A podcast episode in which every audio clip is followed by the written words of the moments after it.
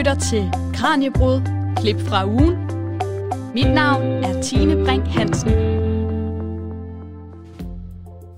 Velkommen her til weekendudgaven af Radio 4's videnskabsprogram Kranjebrud.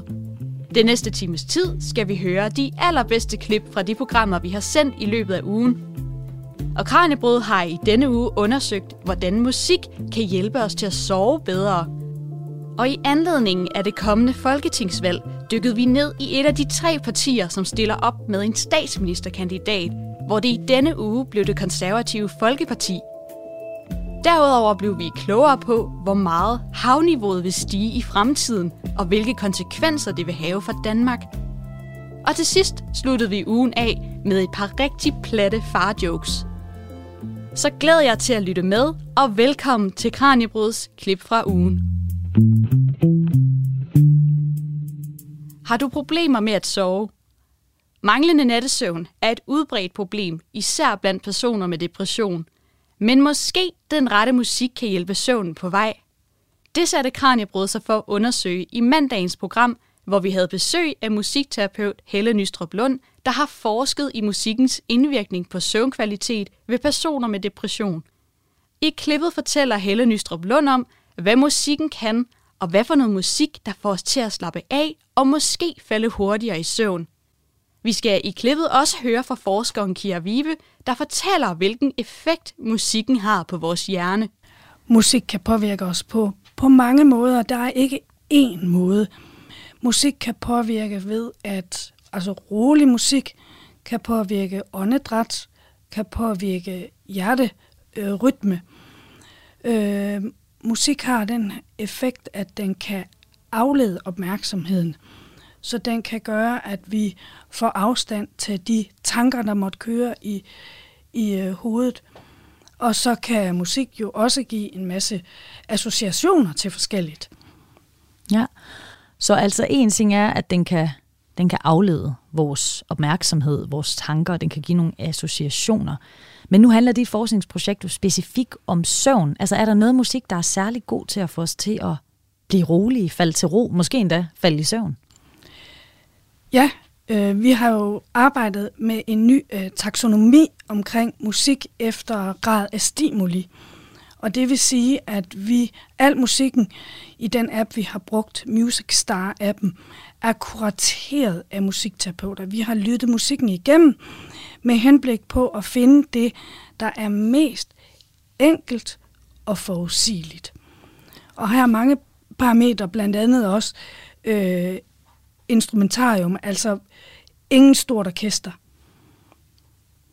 Det er en af...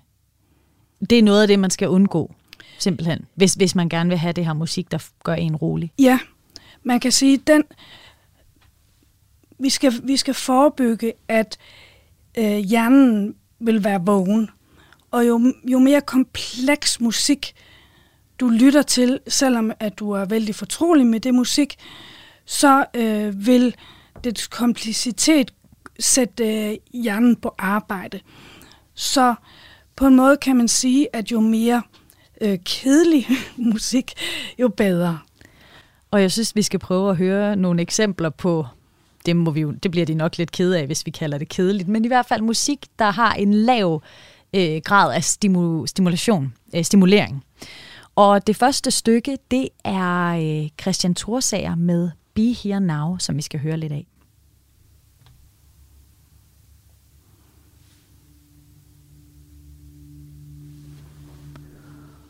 Og jeg ved ikke, om man allerede nu kan fornemme det, øh, Helle fortalte om i gåseøjne, den kedelige musik. Det er i hvert fald, der sker ikke så meget, kan vi sige. Det er nogle, tonerne bliver strukket forholdsvis lang tid, og det, er sådan, det forekommer lidt flydende. Det her, det er fra det, der bliver kaldt den blå kategori i den her øh, øh, Music Star app. Og det betyder, at den har en meget lav grad af stimuli. Og det kan man næsten også høre, når man, når man hører det her. Jeg bliver helt afslappet. Hvis vi så prøver at sætte noget på, som har en lidt højere grad af, af stimuli, men som altså stadigvæk er at, at finde på denne her app, så kunne det for eksempel være Jack Johnsons Lullaby. Og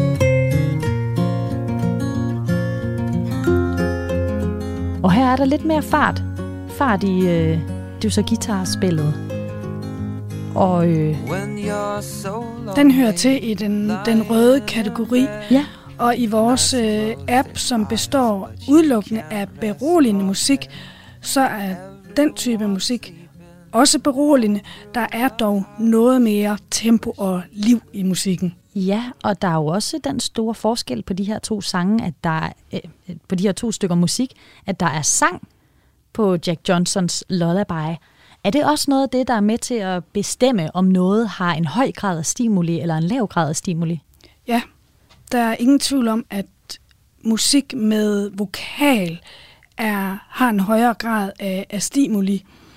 Øh, og for en, en gruppe mennesker betyder vokalen, at man nemmere kan knytte an til musikken, men lige præcis i forhold til søvn og til det at falde i søvn, så anbefaler vi instrumental musik, fordi øh, vokalen også øh, knytter an til vores følelser. Man reagerer følelsesmæssigt på øh, en vokal, og den lyrik, der måtte være, er jo også en tekst, der kræver sådan en kognitiv øh, forarbejdning.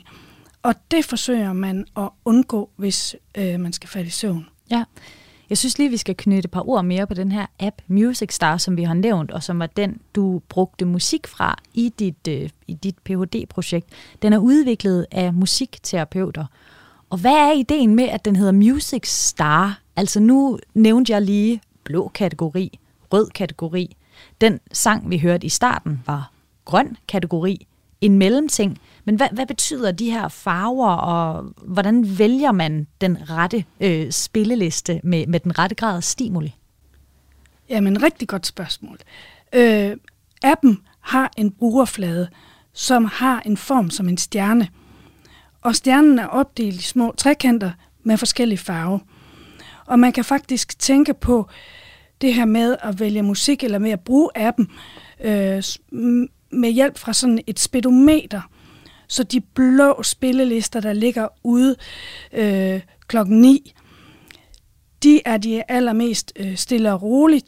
Trykker du på speederen, jamen så kommer du op i de grønne spillelister, der er en lille smule mere liv i. Og sætter du foden helt på speederen, så kommer de øh, røde spillelister, som er mest dynamiske.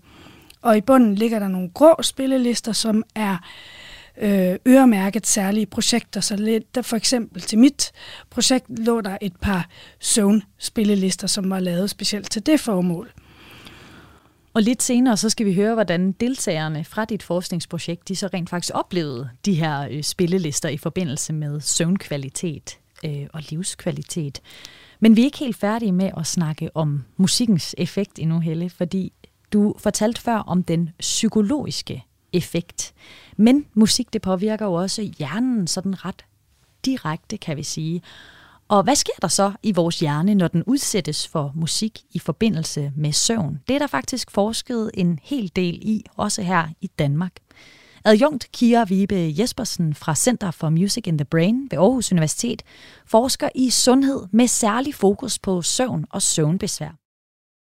Hun fortæller, at musik forbedrer vores søvnkvalitet, og at der er forskellige aspekter, der er relevante for forståelsen af det. Og det kommer her. Musikken kan have en kraftig indvirkning på vores øh, følelser. Det kan både udtrykke kraftige følelser, men det kan også påvirke vores egen følelsestilstand. Og faktisk er det tit en af de årsager, folk angiver til, hvorfor de lytter til musik. Det er faktisk som en form for øh, følelsesmæssig regulering, hvis man kan sige det sådan. Og det ved vi fra hjerneskanningsstudier, at når man lytter til musik, man godt kan lide, så aktiverer det øh, de områder og de netværk i hjernen, som har med vores øh, emotioner, altså vores følelsestilstand at gøre. Og det kan også aktivere de netværk, som faktisk har med, øh, hvad skal man sige, belønning og nydelse at gøre. Netværk, som ellers primært bliver aktiveret, øh, hvis man spiser chokolade, eller har sex, eller tager stoffer, altså i den boldgade. Så det er ret øh, opsigtsvækkende eller tankevækkende på en måde, at musik også kan aktivere de her helt sådan basale nydelsesnetværk i hjernen. Men ikke i sådan en grad, at det får os til at holde os vågne og blive ved med at nyde? Nej, altså grunden til, det er relevant for søvn, kan man sige, det er, at søvnbesvær er jo tit forbundet med sådan vanskelige, besværlige, emotionelle, følelsesmæssige tilstande. Hvis man er ked af det, eller bange, eller utryg, eller ja, det kan være nedtrykt, eller hvad det måtte være, så bliver søvnen også rigtig tit påvirket. Øh, så hvis musik kan øh, være med til at regulere vores følelsestilstand og få os i en øh, i, i bedre humør, skulle jeg lige til at sige, altså, så vil det også være befordrende for søvnen. Det er ligesom en mekanisme. En anden rigtig vigtig ting, det er, at musik kan være med til at påvirke det, vi kalder vores arousal-niveau. Øhm, altså det kender vi formentlig alle sammen. Hvis vi skal slappe af, men så hører vi noget bestemt musik, som vi ved kan være med til at få os til at slappe af. Hvis vi skal til fest eller ud at løbe, så hører vi en helt anden type musik, som kan være med til at, at, at give os energi og få os øh, i gang, om man så må sige. Men det her med, at musik kan være med til at, at få os til at slappe af og spænde af, det er jo vigtigt i forhold til søvnen. Fordi at når man har svært ved at sove, er det tit fordi, der er for meget, der kører. Også rent fysiologisk kan man måle det. Øh, og det kan man også måle med musik, at musikken kan være med til at reducere hjerterytme, vejrtrækningsrytme, blodtryk, sådan nogle ting. Også nogle af de hormonstoffer, øh, som har en påvirkning i forhold til stress og sådan nogle ting. Det kan man måle, at musik kan være med til at justere det. Så det er rigtig vigtigt i forhold til søvn, fordi netop tit så er der en eller anden form for sådan stress, uro, øh, hyperarousal kalder man det på engelsk, øh, som ligger bag, det er i hvert fald hovedteorien bag søvnløshed. Det er faktisk en hyperarousal teori. Så hvis musik kan være med til at nedregulere øh, vores arousal-niveau og få os til at slappe mere af, så vil det også være befordrende for søvnen. Er det noget bestemt musik, der kan have den effekt? Altså skal det være sådan nogle store, langsomme klangflader, eller valer sang, eller noget af den stil? Både ja og nej. Altså, øh, når vi kigger på, hvad folk lytter til, når de selv bruger musik til at sove. Øh, vi har lavet sådan en studie, med, hvor vi har kigget på en, en masse, masse Spotify-spillelister, øh, som folk bruger til at sove. Og her ser vi, at der er nogle generelle karakteristika, altså sammenlignet med alt muligt andet musik. Så den musik, vi bruger til at sove, er typisk langsommere, øh, mindre energisk og sådan lavere lydstyrkemæssigt. Øh, den er også som regel mere akustisk, altså mere på akustiske instrumenter og mere instrumentel, det vil sige, at den er oftere uden øh, tekst og sang. Øh, men når det er sagt, så er der også kæmpe variation øh, i, hvad folk lytter til. Og nogen lytter til helt mainstream pop, som man hører i radioen, som man tænker, øh, det kunne jeg da danse til. Øh, men det er der også nogen, der falder i søvn til. Øh, nogen lytter til R&B, hip-hop, lo-fi, alt muligt. Nogen lytter til klassisk musik. Der er en kæmpe variation. Så øh, der er i hvert fald ikke, øh, der er ikke sådan en one size fits all. Øh, der er stadig, hvad skal man sige, meget man sagtens skulle undersøge øh, i det felt øh, omkring, hvad er indviklingen så rent faktisk af den ene og den anden type musik. Øh, men det vi kan se indtil videre, det er i hvert fald, at folk bruger en rigtig meget forskellig musik, når de skal sove, og at det er formentlig koblet både til de musikalske karakteristika, som jeg nævnte, men også til ens musikpræferencer, ens lyttehistorie, ens øh, musiksmag. at det er klart i forhold til den emotionelle øh, effekt, som jeg sagde, så er det jo vigtigt, at det er noget musik, man godt kan lide. Sådan lød det fra Helle Nystrup Lund, musikterapeut og Ph.D., og Kira Vibe Jespersen, adjunkt på Center for Music in the Brain ved Aarhus Universitet. I anledning af Folketingsvalget 1. november stiller Kranjebrød skarp på de tre partier, som stiller op med en statsministerkandidat. I onsdagens program handlede det om det konservative Folkeparti. Her satte Kranjebrød sig for at undersøge, hvad der har formet partiets politik, og hvilken rolle Søren Pape Poulsen har spillet for partiets politik og popularitet i dag. Vi skal i klippet også høre vores gæst, Nils Vium Olesen, fortælle om, hvilke forventninger han har til valget, og konservativ og Venstres mulige samarbejde. Altså i valget 2019, altså der står på valgaftenen, der står Pape jo og, og siger, hvad så fordoblede vi lige vores stemmetal her. Ikke? Øh, man må tilgive ham. Altså, selvfølgelig, han skal have lov at glæde sig, ikke? men man kan sige, det, det er fordoblet fra et meget lavt niveau. Ikke? Men, men, men altså, de var selvfølgelig glade, øh, og det er jo udtryk for, at Pape var en succes. Øh, og, og det, der jo især har kendetegn øh, øh Søren Papes øh, formandsperiode, det er jo, at han er blevet identificeret som en, øh, en, en, en flink fyr, en øh, lige til, øh, altså et sympatisk menneske, øh, som øh, taler lige ud af posen og øh, taler let forståeligt. Hertil skal det jo så også siges, at konservative fik jo så faktisk mørt ind i regeringen. Lars Løkke Rasmussens øh, regering i 2016. Det var jo ikke deres egen fortjeneste. Det var jo den nærmest absurde politiske afpresning, som øh, Liberal Alliance havde ført mod øh, regeringen, hvor Løkke så som den det må man jo lade ham, fantastiske politiske overlever. Altså man troede virkelig, at regeringen var færdig, ikke? Øh, og hvad gør man så? Jamen, så inviterer man folk, de folk, der vil slå en ihjel, ind i regeringen. Øh, og det gjorde han jo så. Og det var, det var, det var Liberale Alliance og Konservativ. Liberale Alliance så ikke særlig godt ud, fordi altså, det var åbenlyst, at de jo blev bestukket med ministerposter for at se bort for det krav om øh, topskattelettelser, som Anders Samuelsen, deres formand, havde krævet, mens de konservative ligesom kom ind som det gode, troskyldige øh, parti, de var, og så en Pape blev, det er en vigtig post for en konservativ, han blev justitsminister.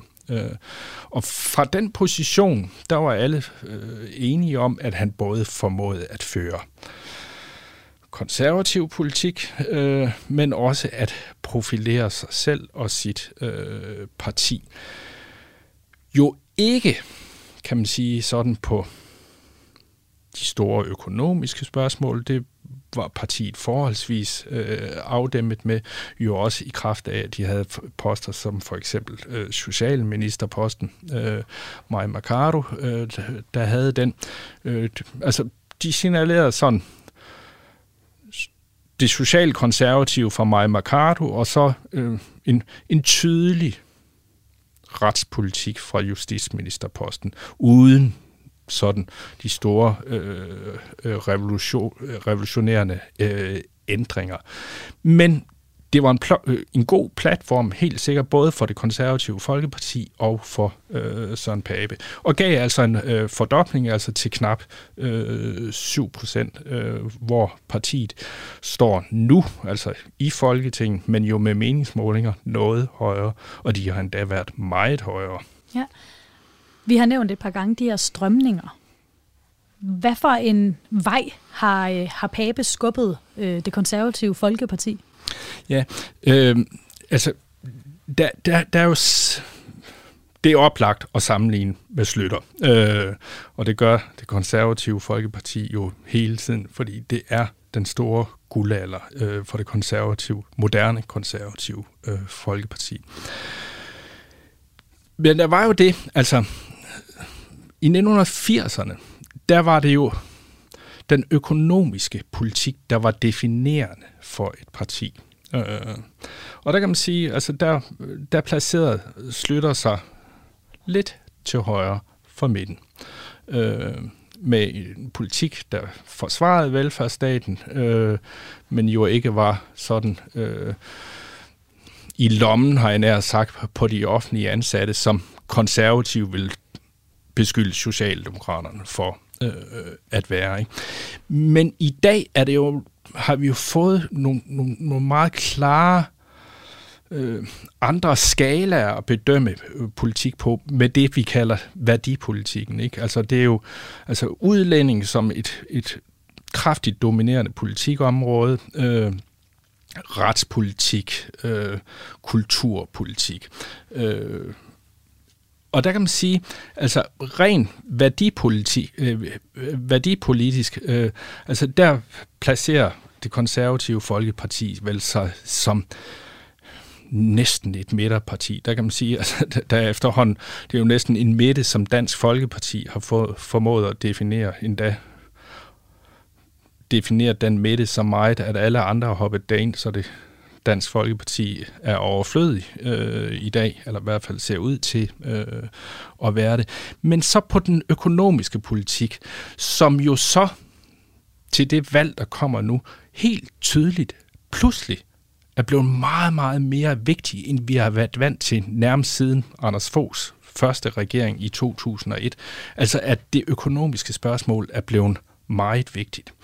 Og der er ingen tvivl om, at øh, Søren Pape Poulsen har placeret det konservative Folkeparti klart til højre for Venstre. Øh, med topskattelettelser, som Venstre ikke vil være med til, med meget, meget store offentlige besparelser, som Venstre ikke vil være med til. Øh, altså, det er tydeligt, at det er næppe aftalt, men, men altså, det rummer jo sådan, altså, de positioneringer, partierne laver, det er jo, altså, de stiller sig næppe det samme sted. Men det ligner næsten en arbejdsdeling, ikke? Altså, det er Venstre, der skal hive stemmer over midten, mens det konservative Folkeparti får lov at præsentere sig som det klart borgerlige alternativ. Man kan spørge sig om, hvorfor de egentlig har gjort det. Det kunne ligne en taktik, der går ud på, at vi tror ikke, vi kommer i regering, men så henter vi stemmer på i den borgerlige blok, altså i det borgerlige segment. Vi støvsuger det borgerlige segment for stemmerne, mens at Venstre kan få lov til at ligne et sådan lidt slatten midterparti. Det er ikke sikkert, at den kalkyle går op for det konservative folkeparti. Øh, der er jo så også andre elementer i spil. Altså det er jo sådan noget med personlig prestige, personlig brand osv. Ikke? Altså vælgeren har jo sine urensagelige grunde til at sætte sit kryds, som han eller hun gør. Det må man sige, og for uden denne her... Der, det er jo klart, at der er et, et, et ønske fra både Venstres og fra det konservative Folkepartis side om ikke at fremstå som rivaler. Ja. For det kommer der ikke noget godt ud af. Nej. Men der er jo alligevel to statsministerkandidater, så på en eller anden måde er der jo en stadigvæk en rivalisering på spil her. Helt det er klart. det ene. Men så er der jo også, som du også lidt er inde på her, nogle ting om Pape som person, eller som, som politiker, øh, men, men der er jo noget med et fald i popularitet her. Hvor meget af det kan vi tilskrive øh, de her sager, der har været om Pape i løbet af, af den sidste tid? Altså, det...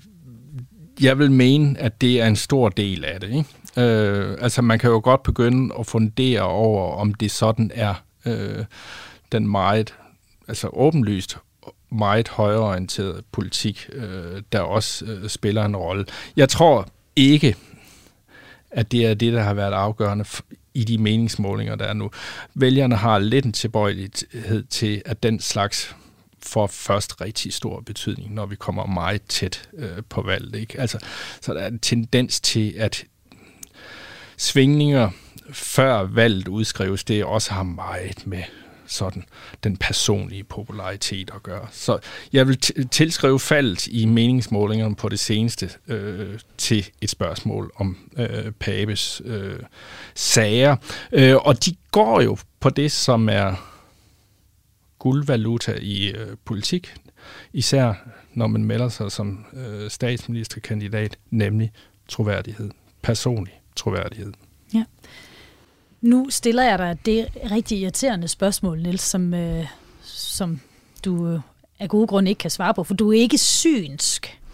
Nej. Men ud fra historikken omkring det konservative Folkeparti, din store viden om tidligere øh, statsminister fra, øh, fra det konservative Folkeparti, Poul Slytter, hvad tror du, vi kommer til at, øh, at, at se, når, når valget er overstået?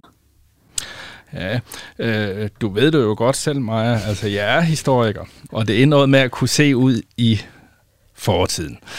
Nu spørger du mig til fremtiden, og det er jeg altid super forsigtig med, fordi det, det ved du lige så meget om, som jeg gør. Men nu skal jeg jo opføre mig pænt, når jeg er i radio. Og så prøver jeg at svare på spørgsmål. Det store problem er lige nu ikke forhold mellem Venstre og Konservative. Det er, om de kan få hele det meget fragmenterede højre felt, altså til højre for midten, om de kan få det til at øh, spille sammen. Der er ingen tvivl om, at øh, både Pape og Jakob Ellemann Jensen øh, kan finde ud af det øh, sammen. Det, det kommer an på, det er, hvordan de tre, måske fire øh, andre partier øh, til højre for midten, hvordan øh, de agerer. Øh, og der skal man jo, igen kan vi trække gode gamle slytter frem, fordi i 1982, der troede Henning Christoffersen, formanden for Venstre, også, at han skulle være statsminister. Men det var Slytter, der kom med flertallet, så at sige. Han havde opbakning fra det radikale Venstre og fra Fremskridtspartiet. Og så måtte Henning Christoffersen pakke sine statsministerambitioner sammen. Og det bliver også afgørende i det her spil. Øh, og der er der jo faktisk, altså de har ikke, altså Lars Løkke Rasmussens moderater øh, og Liberal Alliance har ikke meldt ud, hvem de vil pege på. Så det bliver afgørende. Man kan sige, at det naturlige vil altid være at vælge lederen af det største parti, men øh, altså, det er ikke nogen naturlov, øh, og hvis der er en, der kommer med de afgørende stemmer, så er det ham. Ja. Vi må, vente, vi må simpelthen vente og se, hvad der sker. Det er sådan, det er. Den 1. november. Fortalte gæsten Niels Vium Olesen, lektor i historie på Aarhus Universitet. Jeg hedder Tine Brink Hansen, og du lytter til weekendudgaven af Radio 4's videnskabsprogram Kranjebrød. Her serverer jeg nogle udvalgte klip fra de programmer, der blev sendt i ugens løb. Og skulle du være blevet nysgerrig for at høre de fulde programmer af de klip, som jeg spiller for dig her i dag, så kan du lytte til dem alle på Radio 4's hjemmeside eller i din podcast-app. Vi skal nu videre i programmet og høre et klip fra torsdagens Kranjebrods udsendelse. Her havde vi besøg af klimafysiker Jens Hesselbjerg Christensen, der gjorde os klogere på, hvor meget havniveauet vil stige i fremtiden, og hvilke konsekvenser det vil få for Danmark, når isen smelter og havet stiger. Vi hopper ind i udsendelsen, hvor Jens Christensen forklarer, hvordan forskere bruger fortiden til at blive klogere på havniveauet i fremtiden. Altså det, det som man, udgangspunktet for, når man laver de her vurderinger, er jo, at man har nogle redskaber, som hvad, hvad, har der, hvad, hvad har de observerede ændringerne været, og, og så skal man regne på fremtiden ved hjælp af modelsystemer. Og når man regner på fremtiden ved hjælp af modelsystemer, der er man sådan ligesom, øh, kan man sige, der, der er man godt stillet, for man har nogle redskaber, hvor man kan bruge dem og lade dem spille sammen. Og en af de vigtige ting, det handler for eksempel om, hvad sker der med, med Grønland til indlandsis, og hvad sker der på Antarktis. Øh, så det har man modeller, der kan regne på. Men man har også de store klimamodeller, som man bruger til at regne på det overordnede klimabillede, og de har hidtil øh, ikke rigtig spillet sammen, de der to systemer. Så fordi processerne i, på, på, på indlandsis og Antarktis, det er de er meget langsomme, så man har vurderet, at, at udover vandstand, så spiller de altså ikke nogen væsentlig rolle for, for energiudvekslingen i jordens klimasystem. Men når man prøver at regne fremad, ja, så sker der jo det, at man kan godt fodre information fra det ene til det andet, om hvad der sker i fremtiden. Men man har ikke testet øh, de her modeller på, hvad der er sket inden for de sidste godt og vel 100 år. Og, og det vi har kigget på, det er, at man kan, man kan se, at øh, hvis man ligesom ser på øh, hastigheden, hvor med vandstanden stiger, altså er det her accelereret eller ej, ja, det, det kan man få ud fra målingerne. Og, og der tyder tingene på, at det her det, det accelererer. Og, og, og hvis vi sammenholder det med den måde, man har regnet på, øhm, det, med hjælp af klimamodeller, ja, der kan man sige, der er det sådan lidt offset. Der bliver det sådan, at de, de, de ender med at være, man kan godt se, at raten fremad i tiden bliver den samme, men det er ligesom, de starter ved et lidt for lavt niveau. Og, og, der, og det skyldes, at de her modeller i bund og grund ikke er øh, tunet ind, vil jeg bruge som, som øh, udgangspunkt i, til det, der har været sket. Så det vil sige, de har ikke de har, vi har ikke kunnet teste dem i forhold til at sige, at det vi har oplevet, hvordan hænger det sammen med det. Så det hænger, der er meget af det her, det hænger på, hvad sker der fra, fra iskapperne. Og, og hvor det vi finder, det er, at, at, øh, at, at, at det ser ud som om, at man skyder lige under målet i forhold til, hvad vi observerer. Og det vil sige, at man bliver er lidt for konservativ i det her. Så, så, så selv uden øh, dommedagsglitcher og accelererede afstrømninger, så, så, så, så, så er udgangspunktet, at det går for, om man så må sige, i disse øh, scenarieberegninger, det, de får ikke taget højde for, hvad det er, der er sket hurtigt nok. Så man kan sige, at hvis man har fået et skub til at begynde med, og så starter, det er noget andet, end hvis man starter fra at stå stille. Ja, så hvad viser jeres beregninger? Hvad, hvad vil I sige var mere mindre konservativt? Ja, så, så det, det, som vores peger på, det vil være, at, at man med, med alle mulige forbehold på det, der i øvrigt er mål på, ja, så skal man typisk ligge mod slutningen af det her århundrede af størrelsesorden 20, måske 30 cm mere til. Altså ikke noget, hvor vi øh, har skudt helt ved siden af målet, men, men øh, det er tydeligt, at, at øh, der er mere i vente, netop fordi, at de her ting ikke er, er, er fuldstændig kalibreret, og vi ikke forstår øh, nok om processerne i den øh, tid, vi har gennemlevet. Så som, en ting er at forstå processerne principielt, men at få det hele balanceret til at netop efterprøve og vise det, vi har nu, kan vi simpelthen ikke haft ordentlige data til før inden for de aller sidste årtier. Jeg kan huske, du fortalte mig, da vi talte om det her tidligere, Jens, at man har øh, prøvet at undersøge, hvordan vandstanden var øh, tilbage i tiden, da vi sidst havde den temperatur, vi har nu.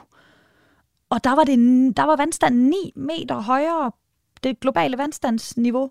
Hvordan kan det så være, at den ikke øh, er så høj i dag? Altså, det, det, det man kan kigge på, når man så ligesom prøver at skal bestå, at forstå, hvad der sker klimamæssigt bag i tiden. Der er en række parametre, man i dag kigger på. Altså inden, hvor min egen gruppe her kigger meget på iskerner, hvor man kan øh, lære noget om, om temperaturen baglæns i tiden blandt andet. Og, og noget af den information, vi har derfra, det er jo, at, øh, at øh, klimaet, og det er især for Antarktis, vi har det, at klimaet sådan har en meget lange øh, svingningsperioder. Og det hænger sammen med jordens bane om solen. Det kunne blive et helt andet indslag at snakke om det. Men i bund og grund, så er der nogle perioder i det, som er størrelsesorden 100.000 år og 40.000 år. Men de 100.000 år, det er cirka den tidsskala, vi har haft istid. Der har været en istid, der, hvor der har været kæmpe iskapper, der ikke bare dækkede Antarktis og Grønland, men store dele af Skandinavien og ind i Rusland, og hele det nordamerikanske kontinent var dækket af is. Øhm, så den istid, den startede for små 130.000 år siden, 120.000 år siden. Og, men inden den startede, ja, der var der en periode, der mindede om det, vi har i dag. Faktisk øh, en anelse lunere end det. Altså de her måske op til de to grader, vi taler om. Og der ved vi af andre undersøgelser, der kan man blandt andet se rundt omkring med langs kysterne mange steder på, på jorden, øhm, der har man indikatorer for, hvor, hvor vandstanden har været. Altså dels, dels er der jo det her element med, at, at havbunden hæver sig, og det, hvis man ved, hvor hurtigt den hæver sig, så kan man også regne sig tilbage til, hvor den var for 130 år siden. Og, øh, og det, det findes der flere steder, hvor man blandt andet kan se øh, koralrev, øh, som jo i dag er forstenet. Men dem kan man bruge til at vurdere, hvad har vandstanden været. Og man kan også bruge nogle af dem til at vurdere, hvor hurtigt vandstanden har ændret sig. Og øh, den, den, øh, den vigtigste information i det her, det er, at, at indikationerne er på, at på det tidspunkt, hvor man øh, havde mindst is rundt om på kloden, der var vandstanden øh, op til 9 meter højere, end den er i dag. Og at noget tyder på, at nogle af stederne er det gået forholdsvis hurtigt. Og når jeg siger hurtigt i, i det her billede, ja, så, så er det sket inden for øh, 100 eller få 100 år, at, at vandstanden er steget med nogle meter. Og de eneste processer, vi har til at, ligesom at, at kunne gøre redde for det, det er tilbage til vores snak om dommedagsglitcher. Altså det er, det er de eneste processer, vi kender i et klima, hvor der ikke er særlig meget is, at der kan komme kæmpemæssige øh, vandstandsændringer.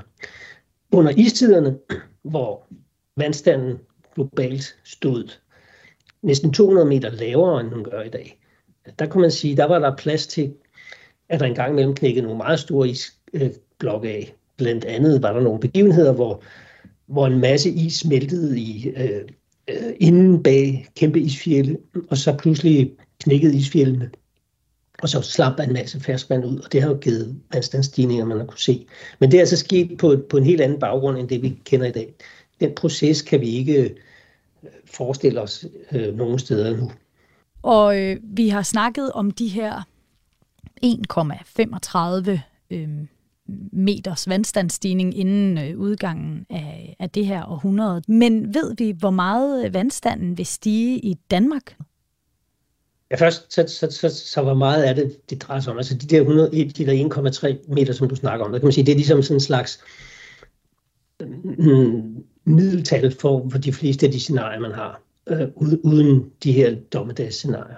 Og, og, og der kan man sige, at det, det, er, det er måske ikke det allerbedste at give udtryk for, fordi der er faktisk, det, det kan differentieres lidt. Altså man kan differentiere det klart og sige, at indfrier vi Paris-aftalen med de halvanden grader, så kan vi snakke en anden gang om, om vi kan det. Uh, men skulle vi gøre det, ja, så, så taler vi ikke om halvanden meter vandstandsstigning, så taler vi snarere om, at det bliver yderligere 30 cm. Og to grader, så får den et lille nyk opad. Men jo mere vi skruer op, jo, jo højere er det. Og uanset hvad, ja, så, så, så selvom vi med halvanden grad og kun 30 cm, jamen så fortsætter vandet med at stige efterfølgende. Så de kommende århundreder vil også opleve vandstandsstigninger. Så, så, så det, det, alt er ikke klaret i året 2100. Det, det fortsætter bagefter, og det hænger sammen med, at, at, at, at verden generelt er varmet op herunder havene, og, øh, og iskaverne for den sags skyld. Så det vil sige, at, at den der accelererede afsmeltning, den, den fortsætter. Måske ikke med at accelerere, men med det højere niveau, end den gjorde tidligere. Og det fortsætter vandstandsstigningerne på grund af det. Øhm, men, men, men hvis vi så tager bare og lader os dvæle ved en, en meter, som er ikke på nogen måde urealistisk, men måske ligger i den høje ende af, hvis vi lever op til ambitionerne, at øh, så kan man sige, at, at hvis vi ser på det det, der har, har været, ja, der, der minder det, det de, de danske forhold minder rigtig meget om det globale middel.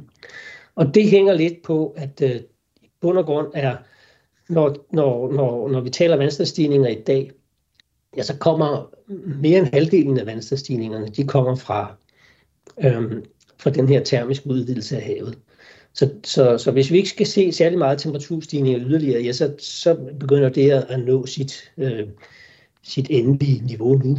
Men der kommer stadigvæk mere fra gletsjer, og her er det i dag sådan, at det, der bidrager mest, dem har vi ikke talt så meget om. Det er de små gletsjer, som det er sådan noget i Alperne og de norske fjelle osv. Og, og på den sags skyld også rundt langs Grønlands kyster, der er også masser af, af gletsjer, som ikke, ikke hænger sammen med indlandsisen.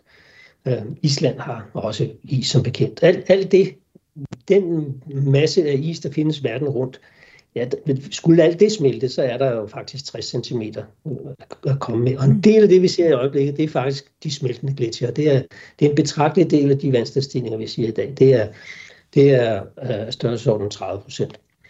Så er der resten tilbage fra Grønland og Antarktis. Og der kan man sige, at øh, den her balance med, om vandet kommer fra det ene sted eller det andet sted, det er jo noget, vi skal kære os om i Danmark. Og det er først noget, vi for alvor begynder at bese øh, i, i, i det tilfælde, at Antarktis for alvor begynder at, at, at, at røre på sig. Og så begynder vi at, at se noget acceleration af vandstandsstigninger hos os, der vil overstige det globale tal. Ja. Altså Jens, ligger vi godt eller skidt placeret i Danmark i forhold til vandstandsstigninger? Altså Danmark ligger skidt, fordi vi øh, har kyster. Altså vi er det land i Europa, der har den længste kyststrækning i forhold til sit areal. Og vi er også et af de lande, der har de mest udsatte kyster.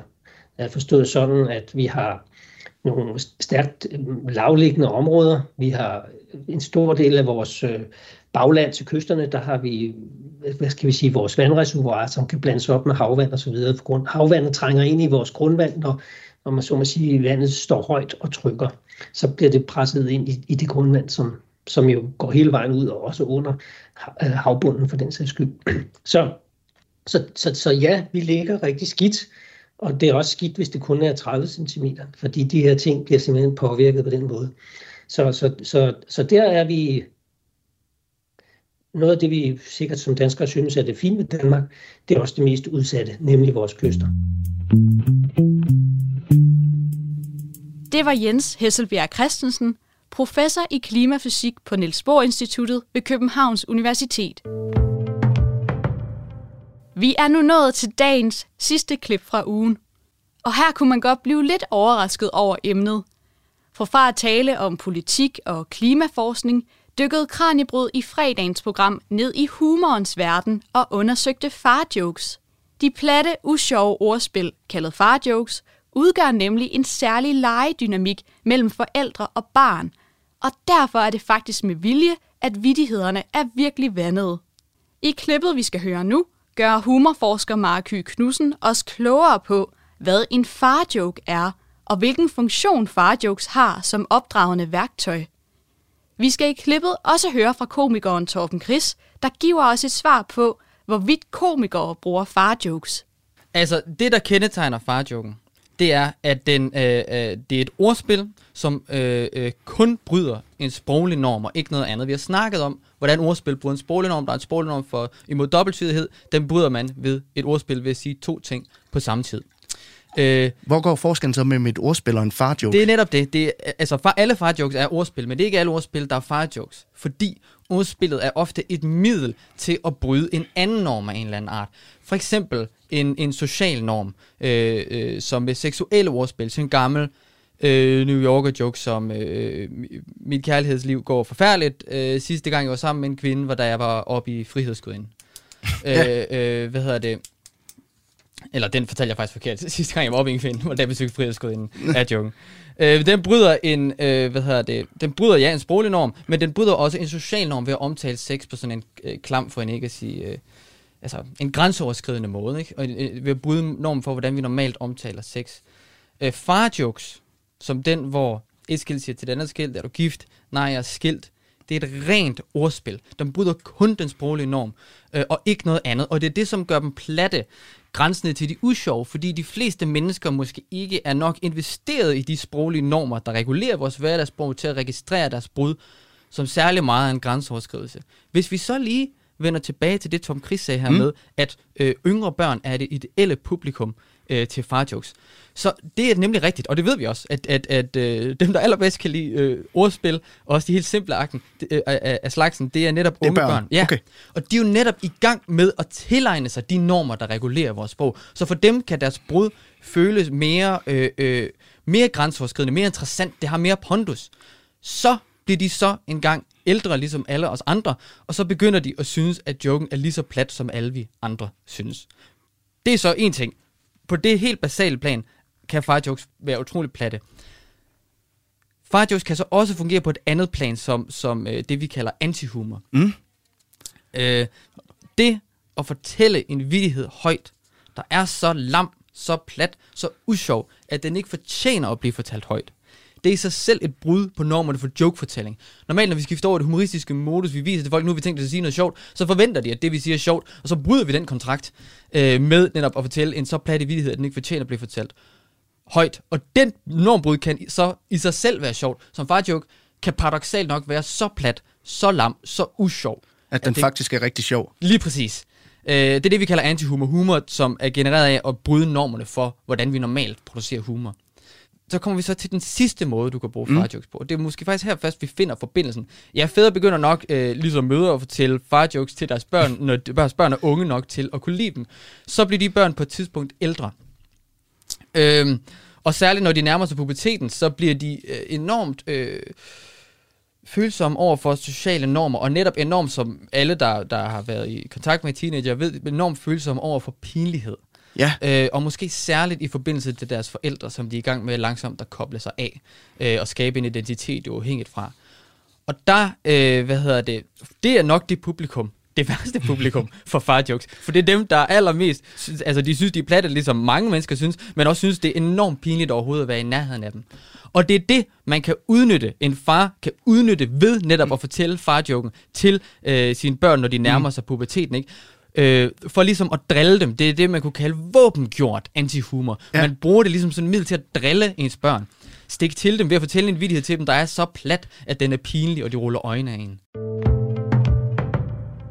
Vi ved, at øh, den særlige form for leg, fædre har med deres børn, har en særlig funktion. Altså det at presse, når man øh, skubber til ens børn på den måde, presser dem til det yderste, hvad de kan, øh, øh, så lærer man dem, hvad kan deres krop håndtere. Man lærer dem også noget øh, emotionel øh, øh, håndtering. Altså det at kunne blive prikket til på den måde, blive provokeret, og så holde lidt tilbage, har en positiv effekt i lejen øh, øh, den særlige sådan, grænseoverskridende eller voldsommere leg, som fædre kan have.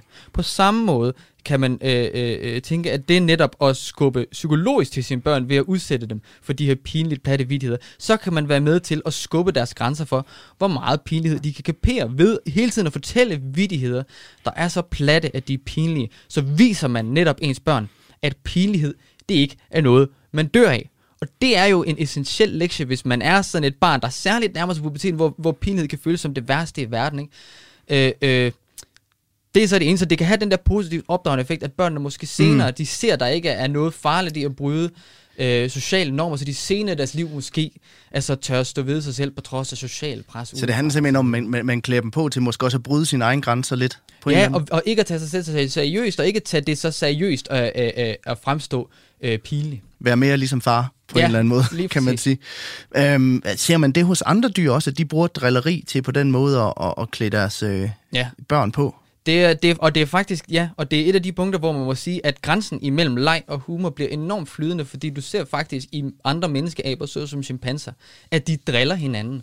Øh, og, og det, øh, hvad hedder det, når, i dem så kalder vi det et udtryk for leg, men i mennesker vil vi kalde det et udtryk for humor, når vi driller hinanden. Så det er en enormt flydende grænse. Driller hinanden på alle mulige måder. For eksempel ved, det er på samme måde ved sådan at hele tiden at fra, øh, udsætte andre for små doser af negative følelser ved at for eksempel tage et objekt fra dem, som de bruger, alene for så at gå væk og sidde med det, og, og så øh, hvad hedder det, lave deres legeansigt. Ikke? Øh, sådan nogle ting. Øh, det er enormt interessant, hvor man kan se faktisk, den, den, du kan nærmest se den flydende overgang, der er i virkeligheden imellem øh, øh, øh, lejen, øh, som vi jo har haft øh, længere tid, end vi har haft humor, og så humor, som udvikler sig fra lejen. Far-jokes kan nemlig ikke kun bruges derhjemme. De er faktisk også en stor del af et hvert stand-up show. Og faktisk så har de en reel eksistensberettigelse som mere end bare noget, du kan fortælle for at irritere dine børn. Min kollega Kasper Fris har talt med komiker Torben Chris, der også selv er far til to. I 2002 debuterede han med stand-up på scenen på Give Festival, og har siden da lavet an fra one-man-shows til tv-programmer og podcasts. Og han fortæller, at farjokesene siden starten har været en fast del af hans repertoire. Jeg tror, at alle komikere, øh, der siger, at det gør det, de vil lyve lidt, fordi at farhumor teknisk set er altså ordspil og sådan lidt i den platte afdeling og sådan noget.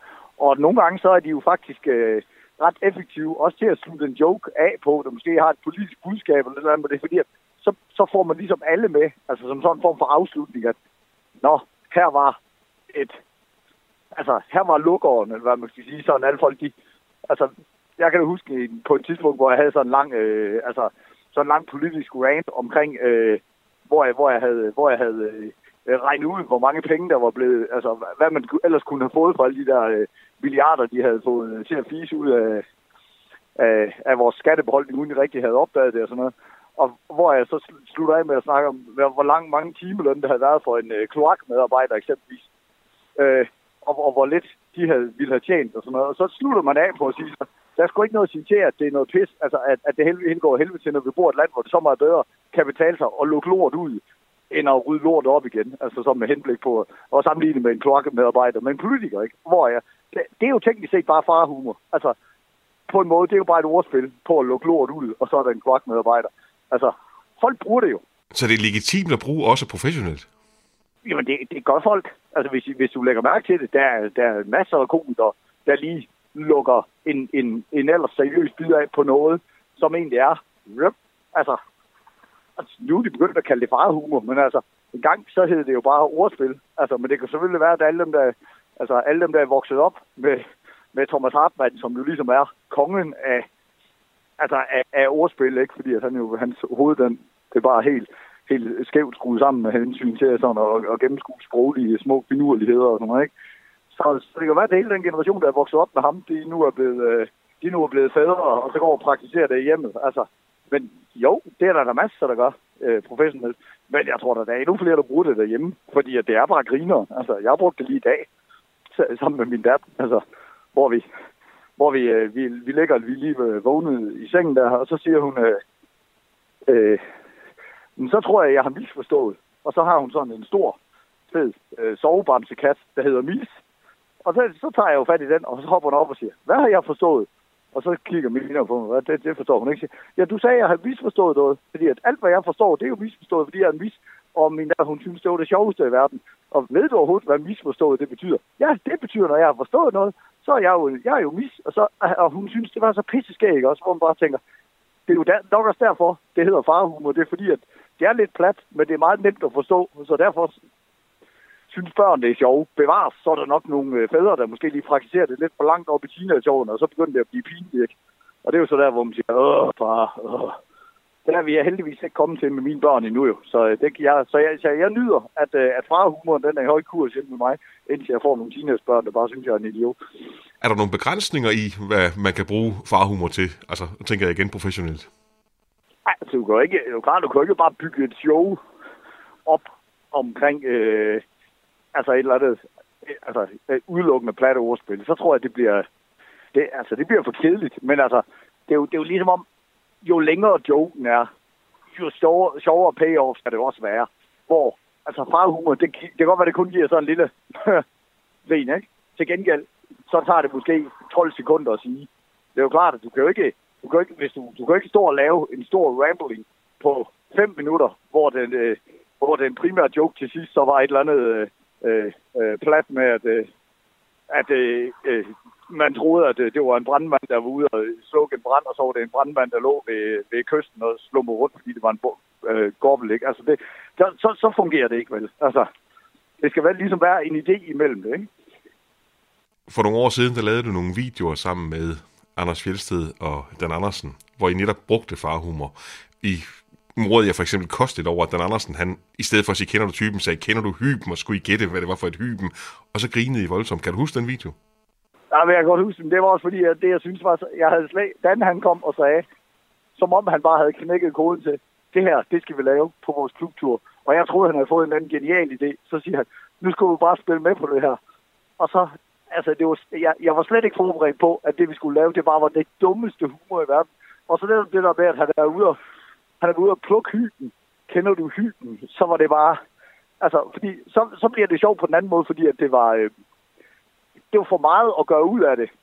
Altså, gøre ud af et, af et, af et ordspil. Så det, det var simpelthen det, der fik røven på mig der i den der video, hvor jeg bare, der, hvor jeg bare tænkte, hold kæft, hvor er det dumt. At han havde været, og han havde også fortalt, fortalt bagefter, så han cyklet rundt ude på Amager Fællet og skulle finde en hybenbusk og sådan noget. Fordi at, så virkede det her ordspil jo, og sådan noget, hvor jeg bare tænkte, ah, at det var bare alt for meget at gøre ud af det. Ikke? Og det vil jeg jo sige omvendt. Humor, det er jo individuelt, og det er jo alt, hvad man kan bruge det til. Men altså, nu siger jeg lige, at, der, at, man, at man ikke kunne lave et langt ordspil med, med en brandmand, men altså, det tror jeg da godt, man kunne være, altså, hvis det var et, hvis det var et giga-setup, eksempelvis, hvor der bare står to mennesker og kigger ned i øh, uh, vand på en badebro og siger, det der, det er en brandmand. Nej, det er sgu en vandmand, det der. Nej, det er en brandmand, det er en vandmand. Og så man suger ud, og så der kommer en tredje mand ind og lige siger, nej, det der, det er sgu en p-vagt. Og så ligger en mand i grønt tøj dernede. Altså, det tror jeg, altså, så vil jeg også grine, hvis det var sådan, at det bliver lavet et for stort setup til noget, der er for plads. Så kan det omvendt også være sjovt. Men det er jo, igen, det, det er jo bare svært at, øh, at putte humor i en kasse, ikke? Øh, det er jo individuelt, det er også derfor, det er så fjollet, når der er nogen, der siger, og det der, det er sjovt, eller det der, det er ikke sjovt. Du kan sige, jeg synes ikke, at det der, det er sjovt. Eller jeg synes, det der, det er sjovt. Men der er jo ikke bare noget, der per definition er sjovt eller ikke er sjovt. Fordi at det er jo virkelig, det er jo, det er jo forskelligt fra person til person. Det er jo virkelig også forskelligt, hvad humør man er i. Altså nogle dage kan man jo bare falde helt på røven over, Dan Andersen, han har været ude og plukket hyben, og så vil lave, øh, kender du hyben, ordspillet, og andre dage, så vil man bare tænke, hold kæft, han er en idiot, ikke? Sådan lød det fra Marky Knudsen, humorforsker og labmanager ved Aarhus Universitet, og komiker Torben Chris. Og mere når vi ikke i dag, men du kan lytte til mere Kranjebrød her på kanalen i morgen kl. 12.10, hvor vi i anledning af Folketingsvalget stiller skarp på de tre partier, som stiller op med en statsministerkandidat. Og på mandag handler det derfor om Socialdemokratiet. Hvis du er interesseret i at høre et af de programmer, jeg har spillet klip fra her i dag, så kan du finde dem alle sammen i fuld længde på både Radio 4's hjemmeside eller i din podcast-app. Har du en god idé til et fænomen eller et tema, som du synes, at Kranjebrud skal tage op med forskere her i studiet, så kan du altid sende os en mail på kranjebrud radio4.dk. Og tilbage er der kun at sige, tak fordi du lyttede med, og på genhør. Programmet er produceret af Videnslyd for Radio 4.